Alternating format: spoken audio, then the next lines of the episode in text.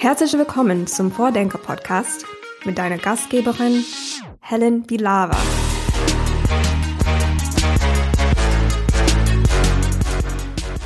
Im November gab es hier in Bielefeld die große Abschlusskonferenz für das Förderprojekt Open Innovation City und die Konferenz habe ich genutzt, um noch vier Vordecker Sonderfolgen für euch aufzunehmen. Ich saß dafür auf der Konferenz in einem mobilen Podcast-Studio, das war auf einer Rikscha aufgebaut und in diese Rikscha habe ich mir nach und nach spannende Gäste für kurze Gespräche reingeholt, die auf der Konferenz zu Gast waren. Und diese Gespräche veröffentlichen wir jetzt hier als Sonderfolgen vom Vordenker Podcast.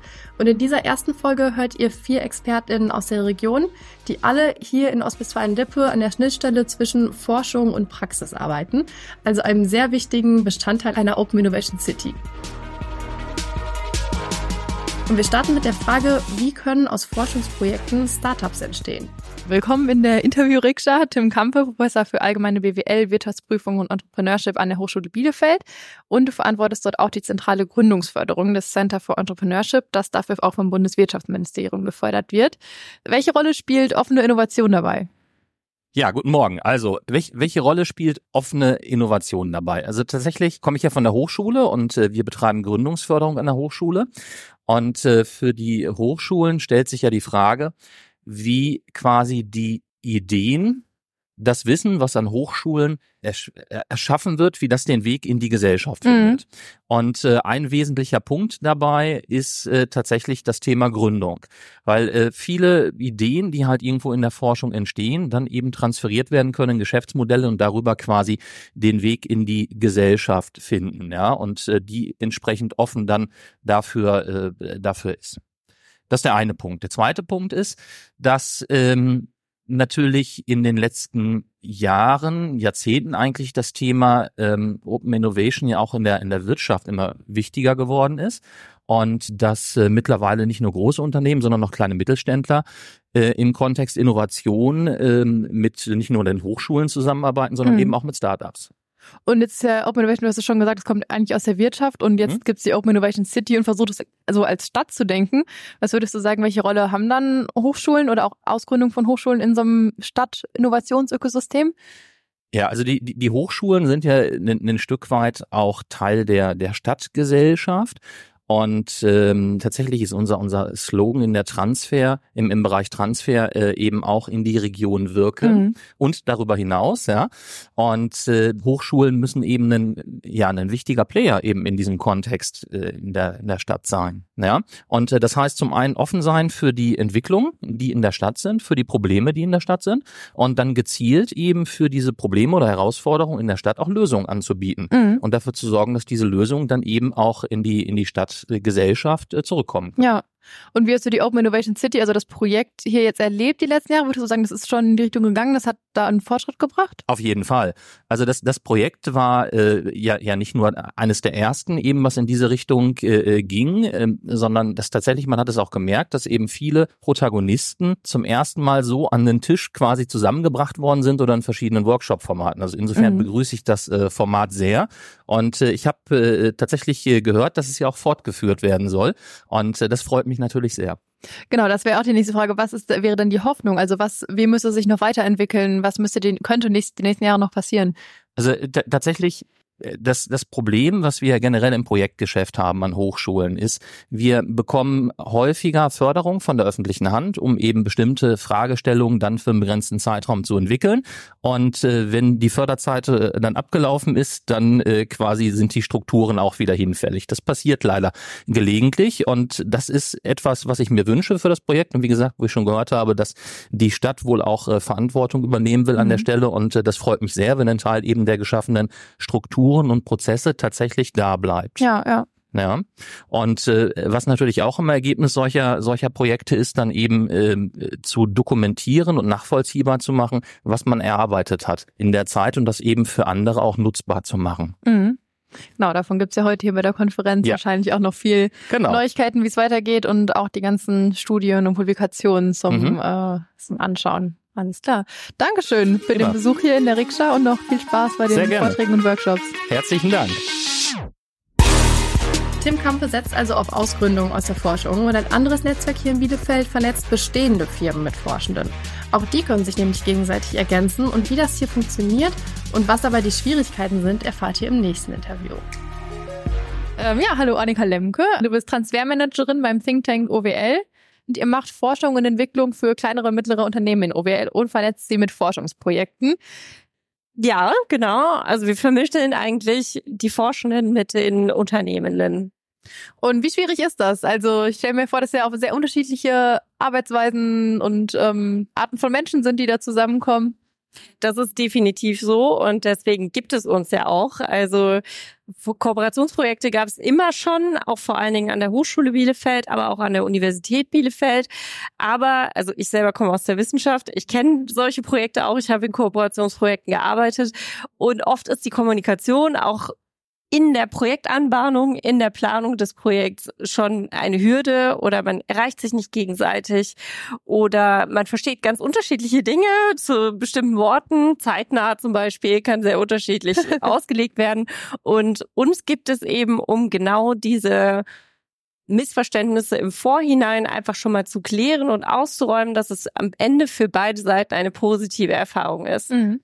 Und wie genau arbeitet ihr da? Hast du vielleicht ein Beispiel, woran man das sehen kann, ähm, wie so Kooperationen zustande kommen? Ja, es ist wie die Leute zu uns kommen, ist immer unterschiedlich. Also zum Beispiel haben wir jetzt im Herbst die Denkbarreihe gemacht. Da sind wir in die verschiedenen Kreise gegangen, haben uns da Partner gesucht und haben Unternehmen eingeladen, an verschiedenen Workshops teilzunehmen, aber auch so der Clou daran ist, dass wir uns immer Unternehmen auch einladen, die schon positive Transfererfahrungen gemacht haben.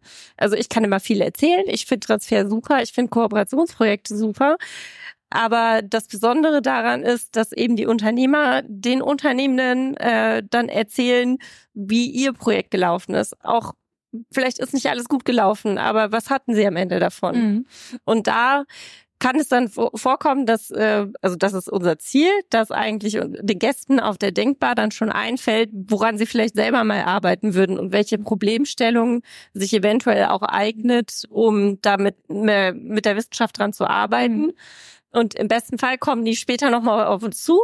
Wir machen erstmal eine Sondierung wir machen ein Beratungsgespräch, wir setzen uns mit den Leuten hin und gucken erstmal, was hat gerade Priorität. Manchmal ändert sich das auch nochmal. Und dann gehen wir los und suchen den passenden Forschenden, die passende Forschende dazu. Dann schreiben wir die an, machen so eine Kurz, äh, so eine Kurzbeschreibung und dann setzen wir uns erstmal alle in einen Raum und lernen uns kennen. Es gibt auch einen Nasefaktor, das darf man auch nicht äh, außer mhm. Acht lassen. Man muss sich verstehen für ein Kooperationsprojekt. Man muss gucken, dass beide die gleiche Idee entwickeln dafür und am Ende auch beide damit zufrieden sind. Und dann können können wir starten. Mhm. Im besten Fall fällt uns auch noch eine gute Förderung dazu ein, damit es natürlich noch attraktiver auch für die Unternehmen sowas dann zu machen. Da ja. fließt natürlich auch Zeit rein. Das muss man ganz klar sehen. So ein Kooperationsprojekt entsteht nicht aus Luft und Liebe und es ist auch keine Auftragsforschung, außer man deklariert es wirklich als Auftragsforschung, sondern man muss sich auch selber einbringen. Mhm. Ja, ist ja eigentlich ein total anderer Weg, dann die Themen zu bestimmen für Forschende. Also wie geht ihr auf die zu? Ist es für die nicht vielleicht komisch oder fühlt es sich für die unwissenschaftlich an, so ein Thema aus der Wirtschaft zu bekommen, anstatt dass sie das in ihren normalen Themenfindungsprozessen entscheiden, woran sie forschen? Ja, das kann passieren, aber das ist eben auch unsere Aufgabe. Hier soll keine ausgenutzt werden, mhm. sondern daraus sollen neue Forschungsfragen entstehen. Ja. Am besten. Und es hilft auch eigentlich nur sehr wenigen Disziplinen in ihrem Elfenbeinturm Grundlagenforschung zu machen, für die es gar keine Anwendung in der realen Welt gibt. Und eigentlich ist es eher befriedigend für die Forschenden auch, wenn sie sehen, okay, hier ist ein Problem, damit habe ich mich zwar noch nicht beschäftigt, aber ich habe einen ganzen Werkzeugkasten von Dingen, äh, die ich dafür äh, verwenden könnte, um eben dieses Unternehmen weiterzubringen und daraus selber eine Forschungsfrage zu, zu generieren, auch zu publizieren im besten Fall um da weiterzukommen. Mhm. Also hat für beide Seiten eigentlich einen Mehrwert. Absolut, ja. das ist das Ziel. Und ähm, so das Konzept der offenen Innovation, ähm, denke ich mal, ist dann vorprogrammiert in, in eurer Arbeit. Ja, in gewisser Weise schon. Also ich finde insgesamt in Bielefeld gibt es ja so viele verschiedene Facetten mhm. und so viele engagierte Leute, die für sich einfach auch schon tolle Sachen machen. Und bei uns ist es einfach so, dass wir die Leute, dass wir dann auch Menschen miteinander verknüpfen können, die dann gemeinsam noch viel tollere Sachen auf die Beine stellen können. Mhm. Und was waren so deine Erfahrungen mit der Open Innovation City in den letzten Jahren? Ja, das ist eben auch eine, eine Facette, die es in Bielefeld gibt und die ich total schätze auch. Es ganz viele interessante Veranstaltungen, die ich besuchen durfte, auch andersrum war auch Open Innovation City auf unseren Veranstaltungen präsent und wir haben immer wieder Punkte gefunden, wo man eben ins Gespräch gekommen ist. Und mhm. der Fokus ist einfach auch unterschiedlich und dadurch ist es nochmal bereichernd, weil äh, wir einfach in dem Fokus, gerade was so wirklich Gesellschaft, was die Bürger angeht, nicht so viel unterwegs sind. Und wo würdest du die Hochschule im Optimalfall in so einer Open Innovation City sehen? Also das ist ja schon angedeutet, am besten nicht im Elfenbeinturm. Nee. Äh, welche Rolle ähm, würde so ein Campus im Optimalfall spielen? Also der Campus hat ein unfassbares Potenzial. Das darf man wirklich nicht unterschätzen. Gerade dadurch, dass es die beiden Hochschulen sind, die äh, da eben präsent sind, die jede für sich ein, eine Bandbreite an Themen hat und auch je nachdem, wie so eine Professur äh, besetzt ist, sind die Professoren oder die Professorin auch nicht nur an einer Sache äh, irgendwie interessiert. Und da gibt es viele, viele, viele Anwendungsmöglichkeiten und viel, viel Potenzial, was eben für die gesamte City dann äh, genutzt werden kann. Mhm. Also ich sehe die schon sehr zentral und da müssen einfach die Türen aufgehen und es muss mehr, auch gerade was Vorurteile angeht, bei den Unternehmen sehen wir immer wieder, dass die sagen, auch mein Problem, das ist doch nicht interessant für Forschende. Warum sollte das für die interessant sein? Aber da kann man eben noch mal eine Stufe drüber gehen, um da eben dann interessante und kreative Lösungen auch zu finden. Mhm. Was wären so Schritte, die vielleicht noch passieren müssten, um das noch zu verbessern? Vielleicht auch im Zusammenhang mit der zukünftigen Open Innovation City hier in Bielefeld? Mhm da müssen einfach die richtigen Köpfe aufeinandertreffen, glaube ich. Also da muss noch mehr Kommunikation stattfinden, um ein für alle stimmiges Gesamtkonzept zu entwickeln, wo jeder auch seinen, seinen Platz sieht mhm. und wo jeder am Ende auch weiß, wie kann ich beitragen dazu, dass das eine tolle Sache wird. Ganz klar. Dankeschön. Sehr gerne. Danke für die Einladung. Die Türen müssen aufgehen, hat Annika Lemke gesagt. Und genau dabei soll ja die Open Innovation City auch helfen. Mein nächster Gast hatte ein ganz ähnliches Projekt, aber in Paderborn, nicht in Bielefeld. Und er vermittelt da auch zwischen Forschung und Unternehmen. Und vor der Konferenz im November kannte er die Open Innovation City noch gar nicht, hat aber jetzt, als er sie kennengelernt hat, schon verschiedene Ideen für gemeinsame Projekte in der Zukunft.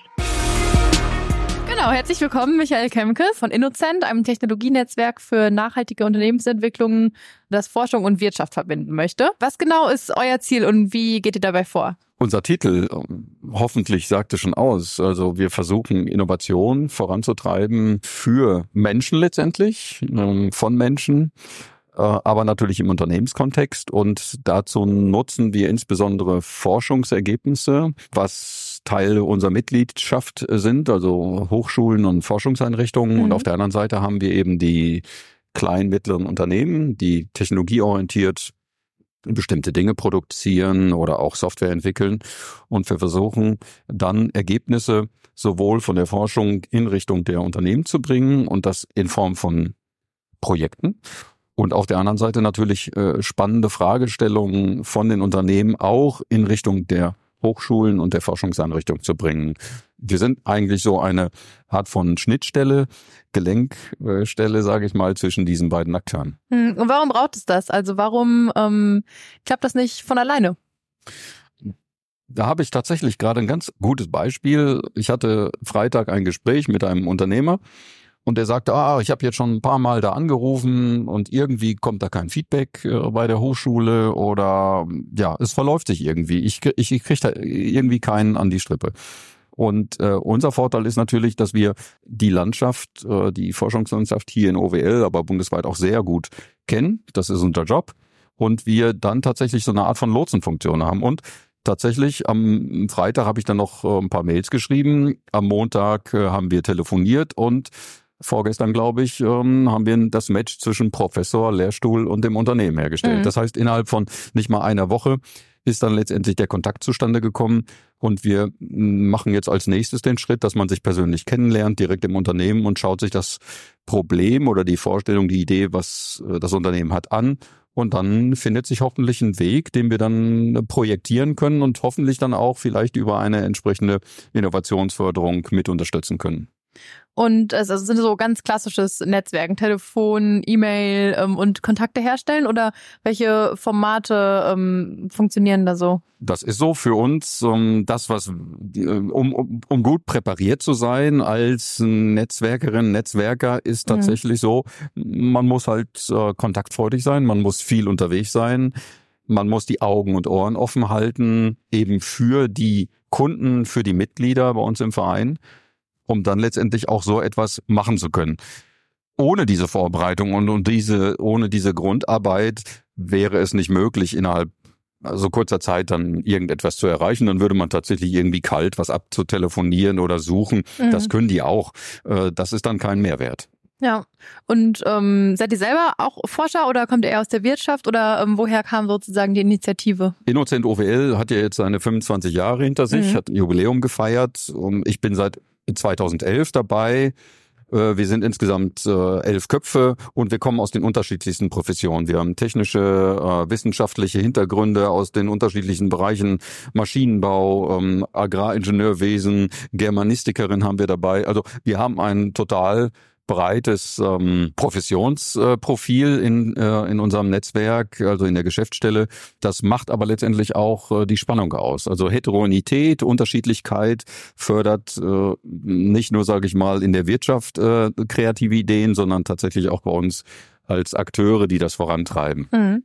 Ist ja jetzt echt ein langer Zeitraum. Jetzt die letzten vier Jahre gab es ja dann die Open Innovation City als zusätzlichen Akteur in Bielefeld. Wie habt ihr das erlebt? Habt ihr davon profitiert, mit denen zusammengearbeitet? Wie lief das? Das ist eine gute Frage, weil als ich eben hierher kam und ein paar Leute, die ich natürlich auch kenne, ich äh, äh, gesprochen habe, habe ich gesagt, ich habe das überhaupt nicht mitbekommen. Ach. Nein, wirklich ja. nicht. Äh, jetzt komme ich natürlich aus Paderborn, aber habe natürlich auch sehr viel mit Bielefeld und OWL sowieso auch zu tun. Um, und äh, fand ich ehrlich gesagt schade, weil ich bin ja auch schon ein bisschen älter. Ich kenne auch diese Agenda-Prozesse aus den 90er Jahren, ähm, äh, die natürlich nicht so sehr um das Thema Digitalisierung sich drehten, sondern bürgerschaftliches Engagement. Wie kriege ich, sage ich mal, äh, lokal, regional bestimmte Dinge entwickelt? Und deswegen bin ich sehr begeistert von solchen Formaten und solchen Prozessen und irgendwie ist das bei mir nicht angekommen. Mhm. Und ähm, ich will das jetzt gar nicht als Negativpunkt, aber dadurch, dass wir tatsächlich sehr viel gucken, was gibt es passiert, ist das auf jeden Fall nicht bei mir hängen geblieben. Was ich schade finde ähm, für mich, weil ich hätte diesen Prozess, ähm, er ist ja jetzt nicht abgeschlossen, aber ich hätte ihn ganz gerne definitiv mit begleitet, mhm. ähm, weil es einfach spannend ist. Da ist die Grenze zwischen Bielefeld und Paderborn manchmal doch größer, als man denkt. Ob es an, ja, aus welchen Gründen auch immer, ja. Ja, ja. Und wie kam dann jetzt der Kontakt ähm, oder die, die Idee, heute hierher zu kommen? Ich bin angesprochen worden, glaube ich, äh, hier in dieser Rikscha zu sitzen ja. Äh, und etwas zu sagen. Sehr schön, ja. Äh, und ähm, daraufhin habe ich tatsächlich einmal geguckt und noch, dann habe ich angefangen, das mal genauer mir anzugucken und habe gedacht, meine Güte, wieso ist mir das vorher nicht mhm. aufgefallen? Mhm. Ich kann jetzt keinen wirklichen Grund dazu ausmachen, ja. ähm, aber es ist so gewesen. Aber umso besser, dass es ja weitergeht. Was wäre denn dann der Wunsch? Also wie ähm, würdet ihr euch gerne einbringen oder davon, davon profitieren? Was sollte es in Zukunft weitergeben? Ich glaube, es ist tatsächlich ähm, gut und notwendig, so wie das bei uns in der Arbeit auch so ist, ähm, dass sag ich mal die Akteure, das ist ja ein, ein verteiltes Netz, sage ich mal, die jetzt diesen Prozess tragen, alle vielleicht noch mal gucken, okay, wen, wen sollte man auch unmittelbar kontaktieren oder darauf aufmerksam machen. Mhm. Das ist ja auch unser Job, äh, so etwas zu tun äh, in unseren Kontexten. Und ja, ich würde mich gerne äh, tatsächlich als Innozent dort einbringen, weil wir natürlich nur nicht nur mittelbar mit unseren Technologieprojekten, also im Bereich der Software, Elektronikentwicklung etc., sondern wir haben auch unmittelbar tatsächlich gerade ein Projekt äh, in der Vorbereitung, wo es darum geht, um äh, Smart City, äh, also Digitalisierung der Städte ähm, letztendlich äh, dabei zu berücksichtigen, was ist mit Menschen mit Einschränkungen, ganz mhm. konkret sehbehinderte und blinde Menschen. Da gibt es eine ganz klare Aussage von vielen Stellen, insbesondere vom ähm, Smart City Dialog vom BMI die sagen, Digitalisierung darf nicht dazu führen, also der Städte, dass äh, Menschen ausgegrenzt werden. Und wenn man sich guckt, äh, anguckt, wie letztendlich, ähm, sage ich mal, der öffentliche Raum, aber auch ähm, in den Gebäuden äh, oder auch der ÖPNV etc., wie die ausgestaltet sind, dann sind die natürlich ausgerichtet im Wesentlichen auf äh, Menschen ohne Einschränkungen, egal welche äh, Disposition, kognitiv, äh, sensorisch etc. Und wir müssen äh, darauf achten, dass die Digitalisierung der Städte äh, das nicht zementiert. Dadurch, dass äh, letztendlich das nicht mitgedacht wird. Und unser Projekt äh, zielt gerade darauf ab, eben quasi intelligente Infrastruktur, sprechende Infrastruktur zu schaffen, sodass äh, Menschen mit ähm, Seheinschränkungen und blinde Menschen in der Lage sind, sich eigenständig von A nach B zu bewegen. Und äh, das ist eine riesen Herausforderung. Das klappt aber mit Hilfe von Digitalisierung und Technologie. Man muss es nur mitdenken. Und das ist total wichtig. Mhm. Also insofern, Ihre Frage war, wie einbinden. Ich glaube, es ist gut, so äh, das, was an Aktivitäten da ist, äh, was einzahlt auf ähm, Ihr Hauptthema Smart City, Bielefeld, vielleicht Bielefeld natürlich weiter im Blick zu behalten, aber vielleicht auch ein bisschen weiter zu gucken, mhm. auch räumlich äh, weiter zu gucken, äh, um zu sagen, okay, was zahlt eigentlich an Aktivitäten von anderen auch auf unser Thema ein? Ja. Und dann kommen dann solche Leute wie ich vielleicht, sagen wir mal, zufälliger, gelenkt zufälliger dann auch auf sie zu. Mhm. Und das Projekt ist jetzt erstmal konkret in Paderborn geplant, ähm, auch in Kooperation mit Wirtschaft und Forschung oder wie sieht das aus? Das wird, äh, das ist ein Netzwerkprojekt. Ja. Ähm, das ist, äh, hat bundesweit Partner. Das ist aber tatsächlich so im Fokus äh, der Hauptplayer, die da das treiben, ist es für in OWL angesetzt, hat aber wie gesagt aus dem Bereich der Verkehrstechnik, im Bereich der Indoor-Navigation. Ähm, also bundesweit Partner. Wir sind, ich glaube, 14 Unternehmen, zurzeit zwei Hochschulen. Ähm, der Blinden, Deutsche Blindenverband ist dabei äh, und auch ein paar andere Partner. Also mhm. ja, wir treiben das hier aus OWL heraus, aber sind bundesweit aufgestellt. Ja, ich sehe, es gibt noch Wachstumspotenzial für die Open Innovation City Bielefeld und schon erste neue Projekte. Denen ist doch gut zu hören. Äh, definitiv. Also ich glaube, da gibt es äh, ganz viele Schnittmengen und Möglichkeiten daraus ähm, Projekten zu machen, Aktivitäten, Maßnahmen. Das muss ja nicht immer weiß Gott was sein mhm. und große, äh, kostspielige Dinge. Aber es lohnt sich, sich zu bewegen. Alles klar. Dankeschön. Gerne. An solchen Smart City-Projekten, wie Michael Kempkes es plant, arbeitet auch mein nächster Gast, der mich bei der Abschlusskonferenz in der Interview-Rikscha besucht hat. Er kommt vom Fraunhofer Institut und hat erklärt, wie technische Systeme direkt in der Stadt getestet werden. Herzlich willkommen, Jürgen Jasperneite, Beirat in der Open Innovation City und vom Fraunhofer IOSB INA. Ein schwieriger Name. Viele Buchstaben aus Lemgo. Dort habt ihr unter anderem ein Reallabor mhm. und ähm, testet eine Menge Sensoren und technische Systeme. Ähm, vielleicht kannst du einmal erklären, welche Projekte gibt es aktuell und mit welchen Partnern arbeitet ihr dort zusammen? Ja, wir haben als äh, Fraunhofer Institut erstmal zwei verschiedene Ausrichtungsbereiche. Das eine ist der Bereich Industrie, das andere das ist der Bereich äh, Future City Solutions, um den es hm. heute, glaube ich, äh, stärker geht. Und dort haben wir uns eine, eine digitale Infrastruktur über die Jahre auch aufgebaut, auf die wir dann verschiedene Anwendungsfälle ähm, auch praktisch und dann auch auf Dauer ähm, realisieren und auch betreiben können. Das fängt an von Parkleitsystemen über Hochwasserinformationssystemen. Es geht in Richtung Müllentsorgung, Versorgung. Es geht in Richtung Passantenfrequenzmessung. Also alles das, was so im Smart City Kontext mit dem Stichwort IoT-Technologien verbunden wird, äh, können wir dort relativ einfach aufgrund einer Kooperationsvereinbarung mit der alten Hansestadt Lemgo mhm. auch im öffentlichen Raum durchführen und ja. betreiben. Wie sieht denn diese Kooperationsvereinbarung aus? Also ich stelle mir vor, dass es ja auch nicht immer so einfach ist, wenn man sagt als Institut, so wir möchten jetzt hier einen Haufen Technologie installieren in der Stadt. Ähm, da gibt es ja wahrscheinlich auch viele ähm, Hürden auf dem Weg dahin. Jetzt haben wir mit Lemgo den Vorteil, dass die Stadt äh, überschaubar groß ist und äh, deswegen auch die Entscheidungswege kurz sind. Wir hatten ja mal vor, vor zwei Jahren, dann nochmal drei Jahre zurück, schon ein ähm, öffentlich gefördertes Projekt äh, mit Lemgo, das nannte sich äh, auch schon Lemgo Digital, wo wir die Grundlagen legen konnten, auch was die Datennutzung im öffentlichen Raum angeht. Aus der Zeit äh, stammt auch eigentlich die Vereinbarung, dass wir natürlich immer mit vorheriger Ankündigung und Absprache auch neue Anwendungsfälle im öffentlichen Raum ausführen können. Mhm. Selbst dann, wenn das jetzt für die Stadt selber erstmal keine äh, direkte Nachfrage gibt, sondern eher als Versuchsraum für uns. Mhm. So, und da muss man natürlich schon gucken, äh, wir müssen immer wieder auch den Nachweis erbringen, dass wenn wir über bestimmte Sensorik, kamerabasierte Sensorik, dass wir das ganze Thema Datenschutz und Privacy auch alles äh, beachten. Das ist uns da selbst ja auch ein Anliegen, weil ansonsten auch diese Lösungen nicht übertragbar wären. Die sind ja bei uns da in Lemgo erstmal zur Erprobung, aber das Ziel ist ja immer dann, andere Kommunen zu zeigen, so kann es gehen. Ihr könnt euch das auch angucken live.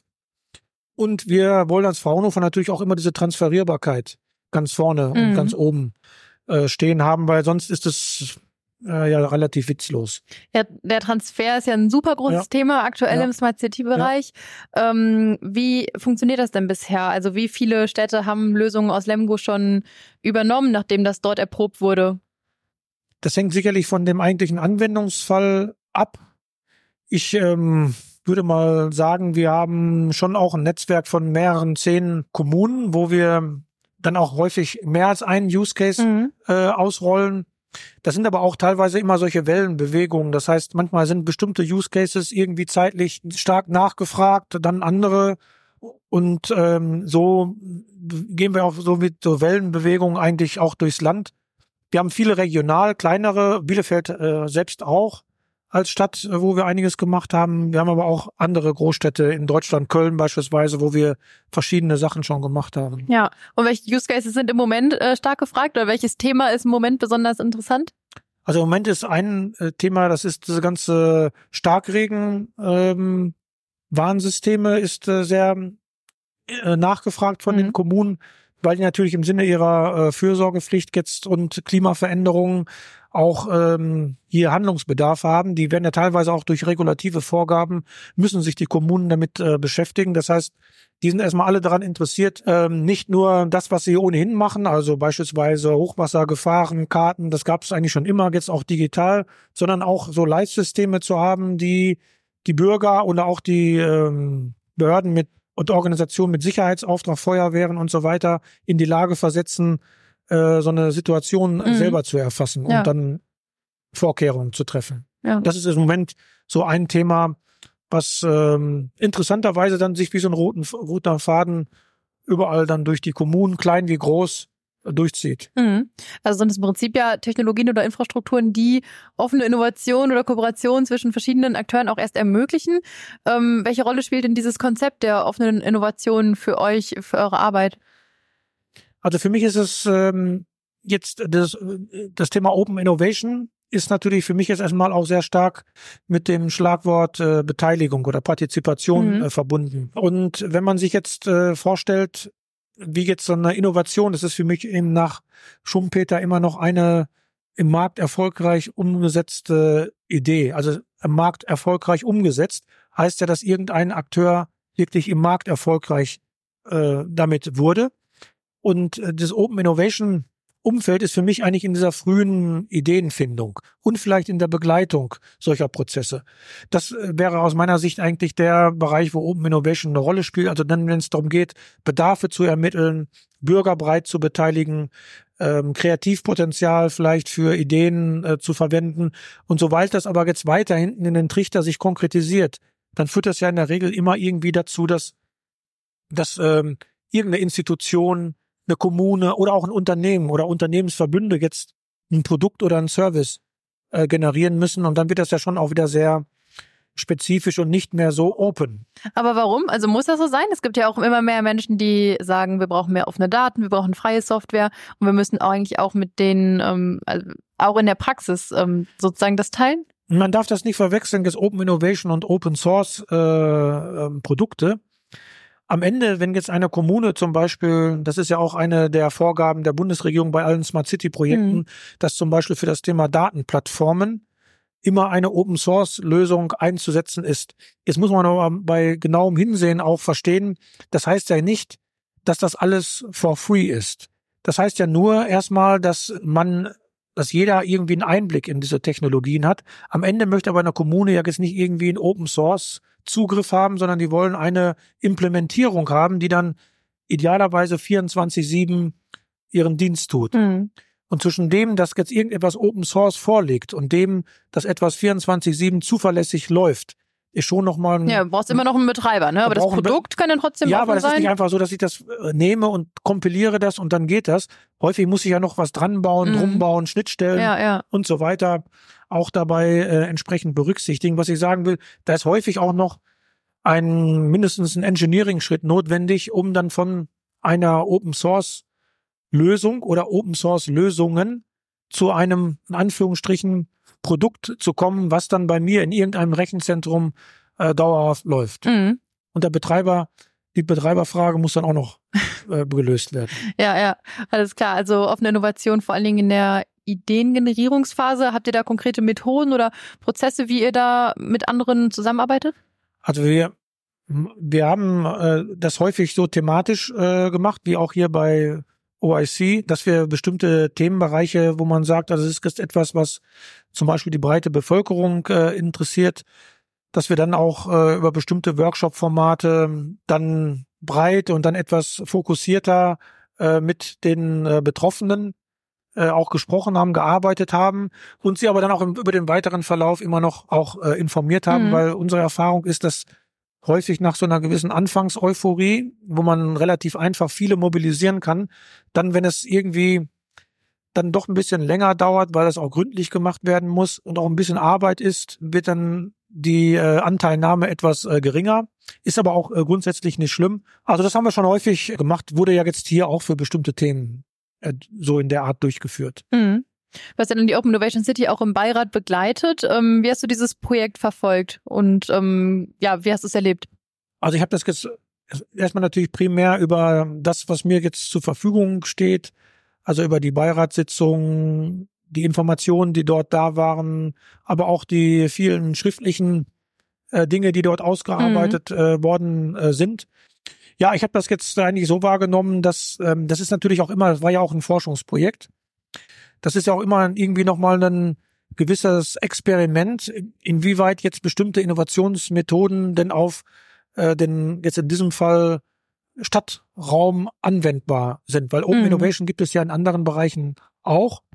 So und so, das ist mein Verständnis, dass das jetzt auch eine der Fragen war, wie wirksam oder zu was für neuen Einsichten oder Mhm. auch Ideen äh, kommt man, wenn man jetzt Open Innovation Ansätze auf das System Stadt anwendet. So sind dann ja eine Reihe von Feldern auch äh, adressiert worden, hier Gesundheit, aber auch klassische Infrastruktur. Äh, Themen bin ich nicht hundertprozentig auf dem allerletzten Stand, dass ich sagen kann, äh, von der Wirksamkeit her, ob man jetzt sagen würde, ja, das hat jetzt irgendwie durchgezündet. Also man muss das zukünftig genauso machen. Aber ich bin mir sicher, dass einige dort entstandene Formate auch in anderen Kontexten so jetzt äh, weiter verwendet werden können. Mhm. Also es ist auch eine Art von Transfer aus dem Projekt in andere Anwendungsbereiche. Ja, ja. Und ähm, was wäre vielleicht eine, eine Hoffnung oder was wäre, wie könnte ihr als Institut auch noch davon profitieren, wenn die Open Innovation City weiter betrieben wird und weitergeht? Also für uns wäre, ist es natürlich immer dann spannend, wenn es, ähm, wenn es dazu kommt, dass man Vorstellungen entwickelt hat, wie man sich bestimmte Lebensbereiche eigentlich äh, vorstellt. Und wenn, wenn dann so Fragen aufkommen, was gibt es dafür auf der einen Seite für technische Möglichkeiten, weil da gibt es ja auch eigenständige Innovationen, mit denen man Dinge heute anders machen kann wie vor einigen Jahren. Und auf der anderen Seite aber auch, äh, was ergeben sich denn eigentlich für, äh, für Geschäftsmodelle, zum Beispiel durch die intensive Datennutzung und auch für wen? Mhm. Ne? Ähm, meiner Erfahrung zeigt mir, dass ähm, viele Kommunen zum Beispiel mit dem Thema Datenkompetenz äh, so in ihren operativen alltäglichen Tun noch nicht so richtig viel anfangen können, was aber auch nicht überraschend ist, weil eigentlich haben die ja alle jetzt in den Sektoren bestimmte Services und Aufgaben zu erfüllen.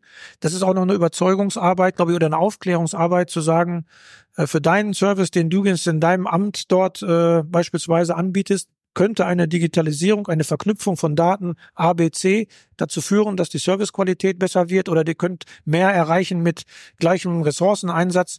Da ist, glaube ich, noch ziemlich viel Potenzial. Mhm. Ich glaube, so ein Thema wie Open Innovation City oder auch solche Reallabore, die könnten da einen wichtigen Beitrag leisten, das jetzt nicht nur auf so einem PowerPoint-Level äh, zu machen, sondern wirklich anfassbar, was dann wieder andere, äh, sag ich mal, Entscheidungsträger von anderen Kommunen vielleicht auch dann veranlasst zu sagen, also jetzt kann ich mir das vorstellen, das ist zwar nicht so wie bei uns, wir sind größer, wir sind kleiner, wir sind anders, aber jetzt habe ich die Idee irgendwie verstanden und es ist jetzt nur noch so eine Adaptierbarkeit oder Adaptionsaufgabe Mhm. notwendig und nicht irgendwie das 145. Mal die Erfindung des gleichen Rades. Ja, ja. Ja, genau. Vielleicht gibt es irgendwann noch weitere Open Innovation Cities Ja. und noch ähm, Ja. andere, die sich vielleicht Ja. von Bielefeld was abschauen, wer weiß. Ja. Das wäre gut. Alles klar. Vielen Dank. Ja, sehr gerne.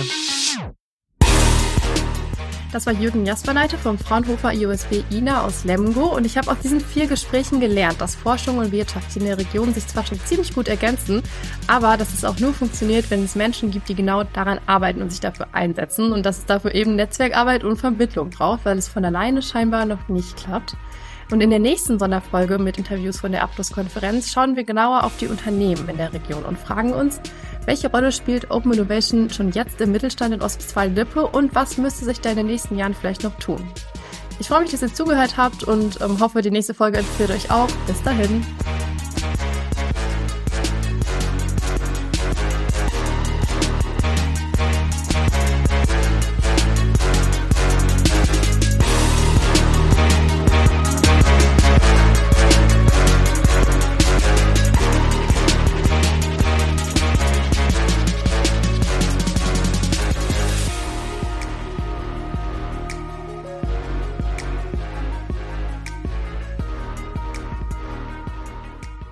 Podcast wird präsentiert vom Projekt Open Innovation City und den Projektpartnern der Fachhochschule des Mittelstands, der Founders Foundation, OWL Maschinenbau und dem Pioneers Club. Ein besonderer Dank gilt unserem Förderer, dem Ministerium für Wirtschaft, Industrie, Klimaschutz und Energie des Landes Nordrhein-Westfalen.